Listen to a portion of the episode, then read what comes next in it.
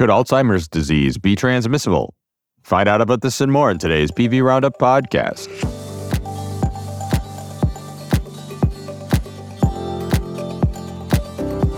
I'm your host, Senior V P and Medical Director, Doctor Tim Wright, coming to you today from Cape Cod, Massachusetts.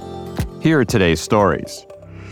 Researchers have uncovered evidence that amyloid beta can be transmitted from person to person via cadaver-derived pituitary growth hormone, which may lead to development of Alzheimer's disease. A study published in Nature Medicine looked at eight individuals who received the hormone treatment during childhood.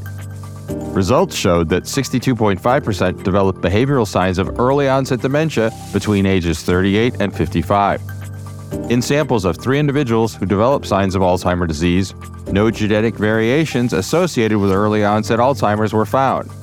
Though this is a rare phenomena, the findings emphasize the need to review measures to prevent accidental transmission via other medical or surgical procedures. In our next story, a study published in eBiomedicine has shown that young-onset colon cancer has a distinct microbial signature that may be leveraged to prevent, diagnose, and treat the disease. Tissue samples from one hundred thirty-six patients with young-onset colon cancer and one hundred forty patients with average-onset colon cancer revealed that those with young-onset disease had significantly higher microbial alpha diversity and varied beta diversity compared with those with average-onset colon cancer. Young-onset tumors were enriched with Akkermansia and Bacteroides, while average-onset tumors were enriched with Bacillus, Streptococcus, Listeria, Enterococcus, Pseudomonas, Fusobacterium, and Escherichia and Shigella. And finally, there is mounting evidence suggesting that endemic blastomycoses, a rare but potentially fatal fungal disease, is more common than previously believed.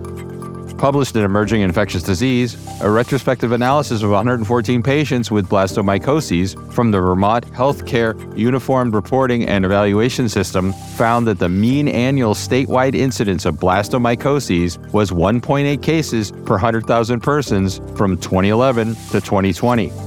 This incidence is greater than the mean annual incidences from nineteen eighty-seven to twenty seventeen in four of five states that mandate reporting of blastomycoses. In two thousand nineteen, the incidence in Vermont was greater than in all five states. And that's today's Medical Roundup. Thank you for joining us for this episode of P V Roundup Podcast. For more stories like these, visit us at p v roundup dot com to subscribe to our weekly newsletters. Thoughts, comments, or suggestions, please leave us a review on your preferred listening platform or email us at editorial at p v roundup dot com. Subscribe to our podcast on Spotify, Pandora, Apple Podcasts, TuneIn, or Google. You can also download our Amazon Alexa Flash Briefing Medical News Roundup and just ask, "What's my Flash Briefing?" Thanks today to Gabriella Mostello for selecting and editing our stories and to Sean Mullen for production assistance. Join me next time for an episode where we cover the latest stories in the world of medicine.